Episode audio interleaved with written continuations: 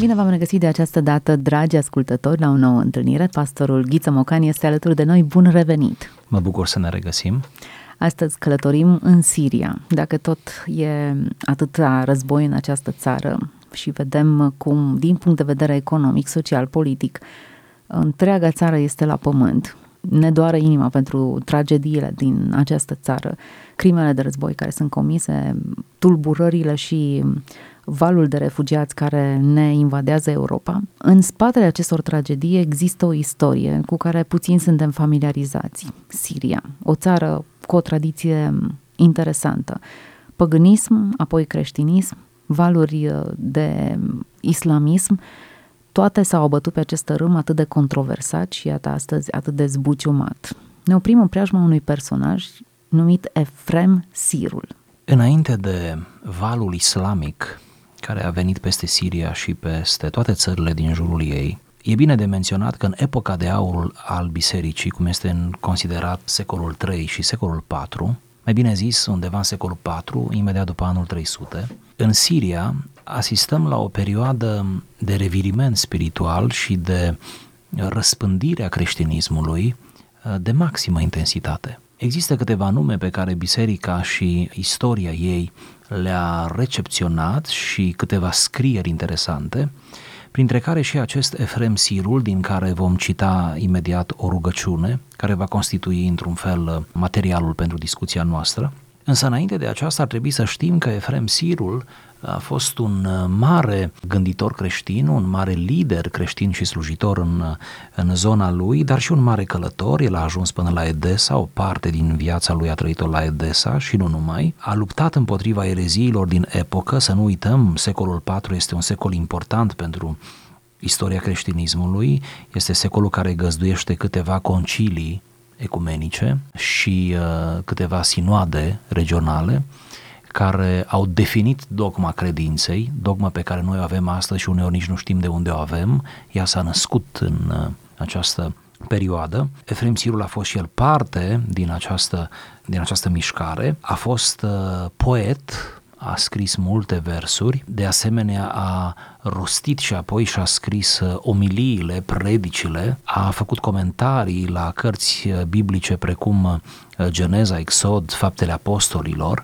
pe epistolele apostolului Pavel se stinge în anul 372, după ce în jurul lui deja avea atâția ucenici și uh, oameni care îi urmau uh, calea și pilda, lasă cu limbă de moarte, cum am spune noi, ca un fel de testament spiritual, lasă poruncă urmașilor săi să nu uh, îl îngroape într-un mod fastuos, să nu se facă cheltuieli suplimentare cu înmormântarea lui, să fie îngropat în cimitirul săracilor, ca și în felul acesta să dea dovadă, iată și post-mortem, de uh, smerenia ce l-a caracterizat uh, toată viața. Trebuie să mai știm că o parte din rugăciunile lui nu au rămas toate pentru posteritate, nu le avem pe toate, dar o parte din rugăciunile lui au devenit extrem de îndrăgite și sunt împărtășite interconfesional, tocmai pentru corectitudinea lor și pentru savoarea acestor rugăciuni. Ei bine, una dintre ele, cea care face obiectul analizei noastre, sună așa. Doamne și stăpânul vieții mele, Duhul trândăviei, al grijii de multe și al grăirii în deșert nu mi-l da mie, iar Duhul curăției, al gândului smerit, al, al răbdării și al dragostei, dăruiește-l mie robul tău. Așa, Doamne împărate, dăruiește-mi ca să mă văd greșelile mele și să nu o sândesc pe fratele meu, că binecuvântat ești în vecii vecilor. Iată ce exercițiu de smerenie și de umilință, în câteva cuvinte, parcă traversează o lume întreagă. În primul rând, e o asociere destul de frumoasă, de umilință, de recunoașterea puterii lui Dumnezeu și în același timp de recunoașterea propriilor vulnerabilități și slăbiciuni. Să observăm prima parte, foarte bine ați spus.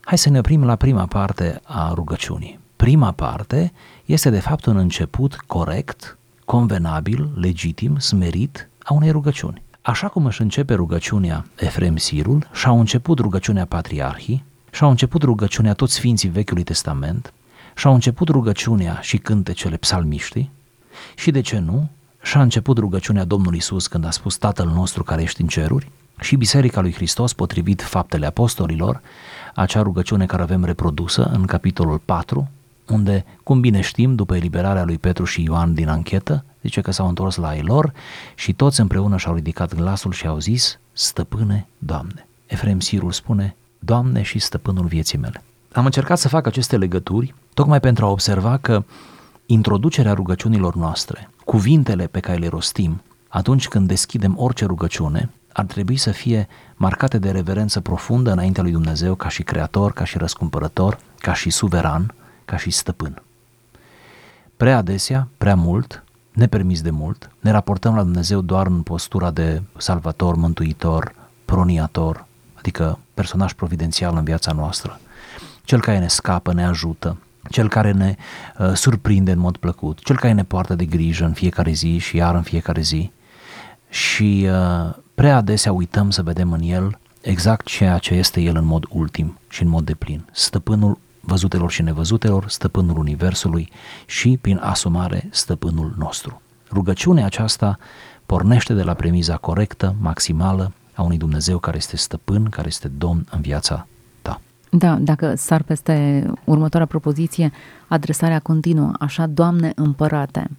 E clar că întreaga rugăciune este concepută în ideea aceasta. Dumnezeu este suveranul, stăpânul, conducătorul, liderul. Eu nu mă înfățișez în fața cuiva cu care mă trag de șireturi, ci a unei entități, a unei persoane pe care eu o respect. Și tehnic vorbind, are această valență monarhică, regală. Pentru că să nu mi-o luați în nume de rău ce vă spun acum, nu vreau să vedeți nimic politizat în treaba asta, totuși imaginea care corespunde cel mai bine, care ne ajută pe noi în raportarea la Dumnezeu, imaginea cea mai bună, cea mai propice este imaginea monarhică, imaginea suveranului, a regelui, a împăratului, da? la care vin supușii săi, adică diferența clară uh, între superior și inferior, între cel care are putere, cel care nu are putere, între cel care pledează pentru cauza lui în fața celui care poate să-i rezolve, iată, problema. Deci, uh, pentru multe secole în istoria creștinismului, a fost mai simplu pentru om, omul care înțelege despre ce este vorba, să raporteze la Dumnezeu ca împărat, ca domn, ca stăpân, iar pentru noi acum este mai dificil, pentru că trăim în perioade democratice, unde autoritatea s-a împărțit între instituții, în care cel mult instituțiile au autoritate, dar nu există o persoană încărcată, precum regele, vreau să spun, încărcată în chip simbolic da? cu, cu autoritate. Și pentru noi este tot mai greu să-L percepem pe Dumnezeu ca stăpân, ca împărat, tot mai greu pentru noi, pentru noi doi, pentru copiii noștri e mai greu, în vreme ce pentru ei rege, regină, împărat, împărăteasă sunt chestiuni din istorie și ei le privesc aproape mitologic. Ori uh, Efrem Sirul se roagă atât de bine și rugăciunile uh, lui și ale altora din vremea lui și ale apostolilor au mers toate pe această construcție, pe această filieră uh, monarhică. Dumnezeu este regele regilor, nu? Împăratul împăraților, cum și apare de altfel în Noul Testament. Să mergem mai departe pe firul acestei rugăciuni. Duhul trândăviei, al grijii de multe și al grăirii în deșert nu mi-l da mie. Par trei uh, situații care nu prea au legătură una cu cealaltă și totuși ele asociază și le pune într-o anumită ordine. Aceste trei situații, cum le numeați, sunt cele trei căderi clasice ale omului. Trândăvia înseamnă lenea sau ceea ce se numește în grecește apatia, apatia, unde noi avem cuvântul apatie este um, acea ispită teribilă cu care creștinul are de luptat, care se asociază uneori cu um, oboseală, cu monotonie, cu uh, lipsa vigilenței, cu abdicarea din a practica virtuțile sau ceea ce noi numim de obicei disciplinele spirituale. Ieșirea din ritm, pentru că viața de credință are un ritm. Greu dobândind ritmul, dar după ce l-am dobândit, eu zic să-l să-l menținem. Un atlet, un atlet care câștigă, care ia premiu, care ia medalie, are un ritm susținut al alergării. Trândăvia este opusul ritmului. Trândăvia înseamnă pur și simplu să abdici tu față de tine. Trândăvia înseamnă să te lași pe tânjală și faptul acesta de obicei îl vezi mai bine la semenul tău decât la tine. Dar uh, să ne gândim că așa cum îl vedem la celălalt, uh, asta ne paște pe oricare și faptul că o vedem cu dificultate la noi uh, n-ar trebui decât să ne sperie. Ori în primele secole, lupta împotriva trândăviei, care era văzut un păcat capital, trândăvia, lenea, era mult mai serioasă decât este astăzi. Astăzi aproape că se ia în derâdere doctrina, sau cum să spun, când predici sau vorbești despre lene, și despre apatie decât uh, se, discuta, se discuta atunci. Atunci era văzut ca un demon, ca un duh, ca o influență malefică, influență demonică, pur și simplu. Și așa și cred că este. Sigur. Biblia vorbește despre cel care se lenevește în lucrul lui, că e frate cu nimicitorul. Nu doar că stagnezi într-un anumit domeniu sau ești comod, ci pur și simplu te asociezi cu cineva care distruge. Ești un element al regresului. E interesant că în prima cauză spirituală de rugăciune la Efrem Sirul este trândăvia.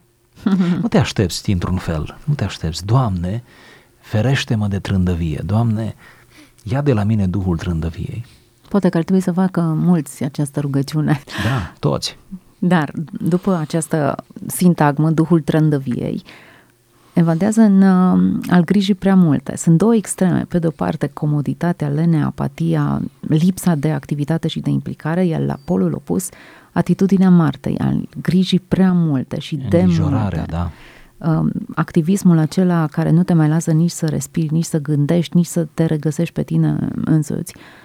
Da cumva ne trece într-un alt registru și uh, dacă în prima, la prima cerere zice, Doamne, nu, ferește-mă de inactivitate, în al doilea registru parcă spune ferește-mă de activism. Exact. Nu mă lăsa, Doamne, să cad dintr-o extremă în cealaltă. În cealaltă. Sunt amândouă la fel de păguboase. Sigur. Până la urmă, efectele sunt aceleași sau rezultatul este același, depărtarea și înstrăinarea de Dumnezeu, doar că pe o altă cale.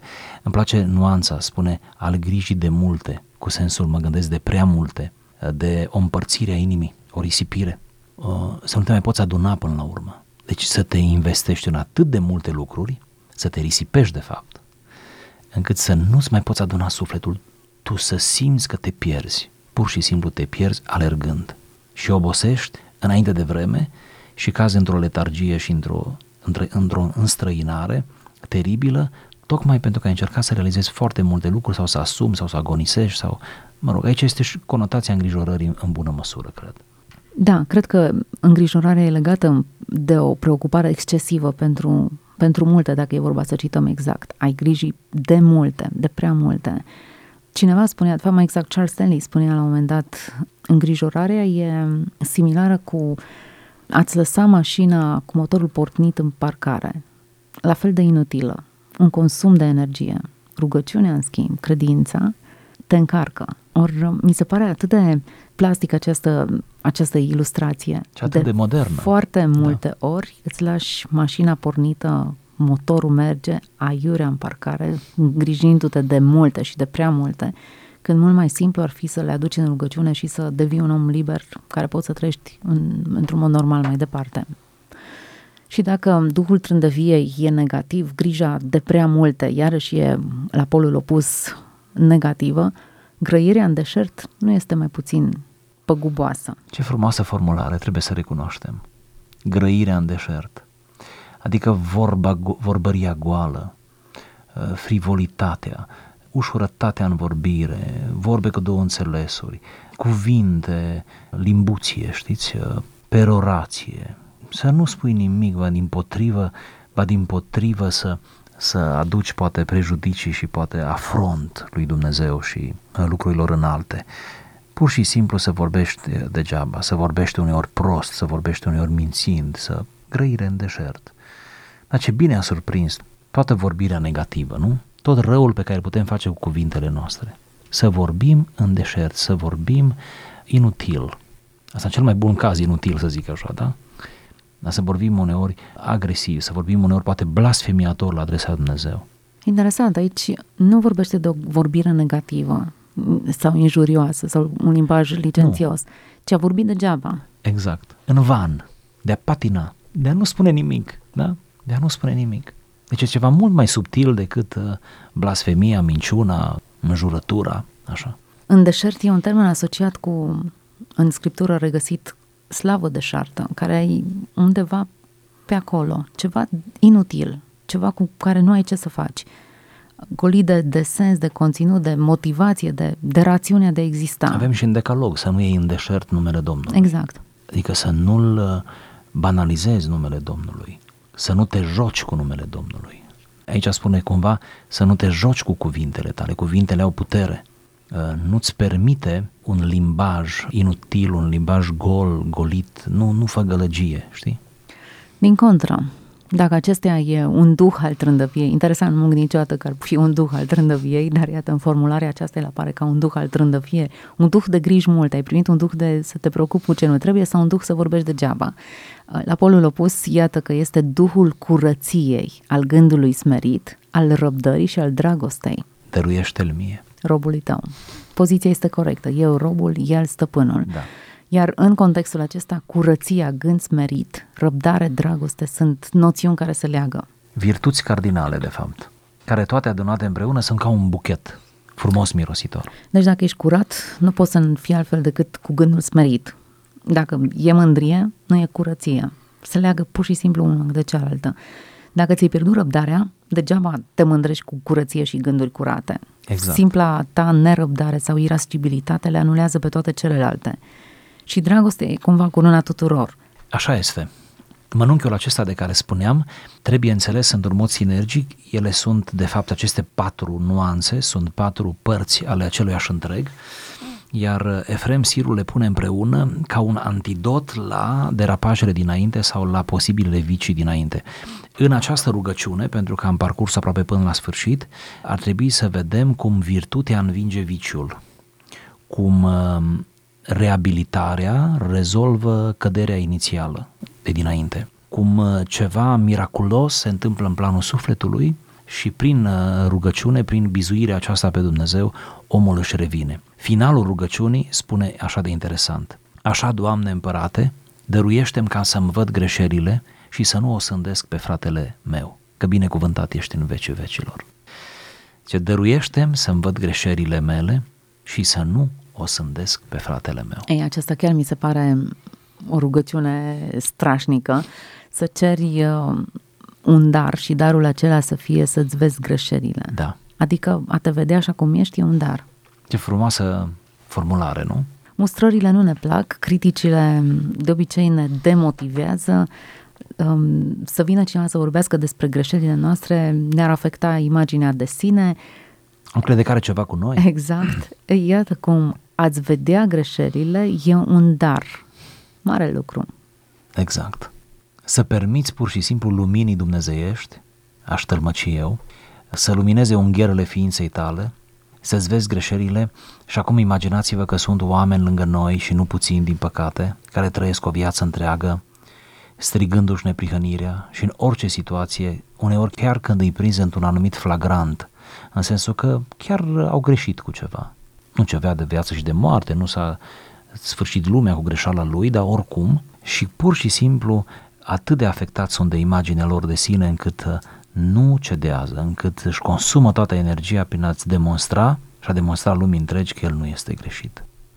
Și că așa a fost contextul, că așa a fost uh, nu știu cine, că altcineva a greșit, dar de fapt a căzut vina pe el, totul vede, cade până și în ridicol doar să nu-și vadă greșelile. Atunci te gândești, mare har, mare dar, să-ți vezi greșelile.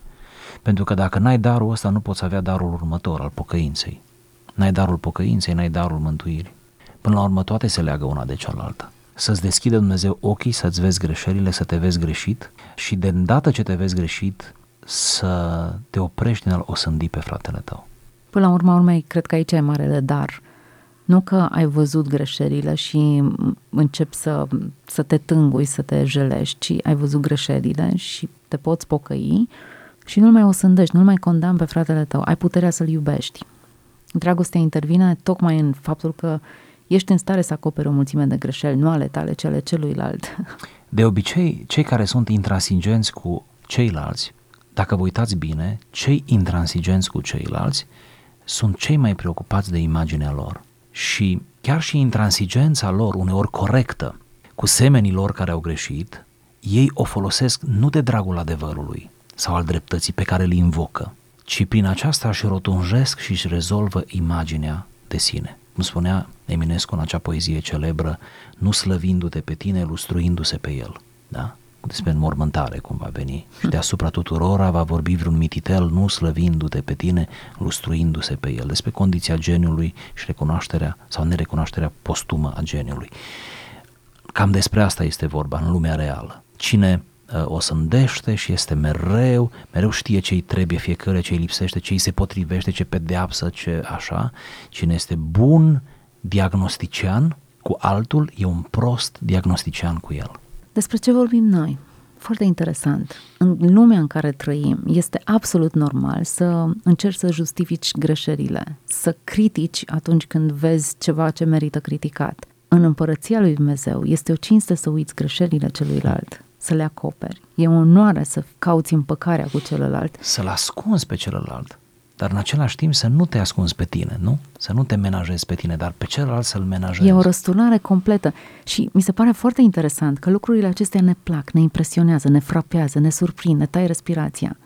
Dar ele sunt total contrare lumii în care noi trăim. Exact. E pur și simplu din alt film, e altă lume, e, e altceva. altă împărăție. E din altă sunt împărăție. legile unei alte împărății. Dar de ce ne plac? Hmm. Pentru că ele nu ne sunt descrise în firea noastră. Și dacă ne-am lăsat lucrurile să curgă de la sine, nu am merge în direcția asta. Asta este o, o altă direcție, e altceva, e calea cu câmare. mare. Ne plac pentru că sunt năzuințele noastre, ne plac pentru că sunt proiecțiile noastre spirituale, ne plac pentru că tocmai acestea descriu visul nostru spiritual. Asta înseamnă că aici e materialul din care am fost plămădiți, aceasta e matca după care noi am fost creați. Asta este matricea, standardul, tânjim să fim acolo. Da, această ne place. înfiorare. Ne place, ne dorim, tânjim și ne dăm seama de inadecvarea și de, de alienare, de depărtarea noastră de și modelul inițial. Și tocmai tânjirea aceasta merită tot efortul. Și am descris deja viața de credință. Să investești în tânjirea asta, să investești în, în devenirea ta, să investești să fii mai bun, deși sună ca un clișeu, dar acum noi înțelegem în sensul acesta, e deja explicat. Să încerci să te autodepășești, așa cum o faci din punct de vedere profesional, uman, relațional, pe toate planurile acestea pământești, bine că o faci, da? tu să știi că de fapt cel mai important lucru este dezvoltarea ta spirituală și să investești acolo uh, zi după zi resurse din abundență pentru ca să vezi după aceea rezultate, că doar ce seamănă omul aceea va se ceră. Și mă întorc din nou la ideea de matrice și de format, de, de cale. Este evident că lucrurile acestea acționează nu ca niște străduinte, ca un efort externalizat, ca o lege exterioară. Îmi plac lucrurile acestea, dar nu ating niciodată. Tânjesc după modelul acesta, dar sunt conștientă că nu reușesc să ajung acolo. Ci tocmai pentru aceea e coborât Hristos. Acesta e Hristos până la urma urmei, portretul lui, dacă am putea să, să-i spunem așa, cam așa arată el. În deplinătatea lor, toate acestea se regăsesc doar în Hristos. Exact. Umilința aceasta e doar a lui Hristos. Doar el a putut să vină, învățați, să spună, învățați la mine că sunt blând și smerit cu inima. Cum altfel ar fi putut să fie când a făcut ce a făcut și ne-a prezentat tiparul, modelul de comportament, stilul de gândire, felul de a se raporta la ceilalți, la tată, la oameni, la tot ce e în jurul lui. Cam aceasta e matricea. Poate e, cum am putea? E foarte simplu. Când introducem o cheie pe calculator, e suficient o literă mai mare să o treci că nu e recunoscut codul. E suficient un caracter mic, o virgulă să adaugi că nu mai reușești să intri în sistem. Ceva aparent fără semnificație, nu? Ei, Hristos, Hristos e, e cheia ca să intri în împărăția lui Dumnezeu, iar acel Hristos nu e o formulă de rostit, ci e, ci e un tipar de comportament. E acest portret frumos care ne place, după care ne ghidăm și după care tânjim. Suntem impresionați atunci când îl citim. Și nu e întâmplător că recurgem și trebuie să recurgem la rugăciune, la multă rugăciune, la adâncă rugăciune. Pentru că noi nu-l avem. Da. Cer ceva ce nu ai. Exact. Și atunci, uh, de ce n-am spune în virtutea rugăciunii ce tocmai am descris-o și am comentat-o, de ce n-am spune că rugăciunile noastre ar trebui să fie mai îndumnezeite și ele, mai pline de sevă spirituală, mai pline de dorințe spirituale? Iată de ce este adevărat că nu știm să ne rugăm și încă avem nevoie să învățăm. Și um, pe măsură ce îl cunoști pe Hristos, cred că deprinzi tot mai mult limbajul rugăciunii. Înveți, înveți cui te rogi, înveți ce să ceri, mai mult decât nevoi materiale, descoperim că avem nevoi mult mai acute. Iar nevoile materiale sunt de cele mai multe ori simple dorințe, ca să nu le spun pofte, dorințe, în timp ce nevoile noastre rămân tot nesatisfăcute, pentru că nici nu ne-am rugat pentru ele, nici nu le-am conștientizat. E o apă pe care nu știm că ne-o trebuie. Uneori cu nevoile materiale nu facem decât să le ascundem pe cele adevărate. Conștient sau inconștient. Da. De aceea să zicem rugăciunea și la sfârșit. Să încheiem cu ea. Doamne și stăpânul vieții mele, Duhul trândăviei, al grijii de multe și al grăirii în deșert nu mi-l da mie, iar Duhul curăției, al gândului smerit, al răbdării și al dragostei dăruiește-l mie robului tău. Așa, Doamne împărate, dăruiește-mi ca să-mi văd greșelile și să nu o sândesc pe fratele meu, că binecuvântat ești în vecii vecilor. Mulțumesc pentru participarea în emisiune și mulțumesc tuturor celor care au rămas pe frecvența noastră. Dumnezeu să vă binecuvânteze și să vă rugați cu toată inima.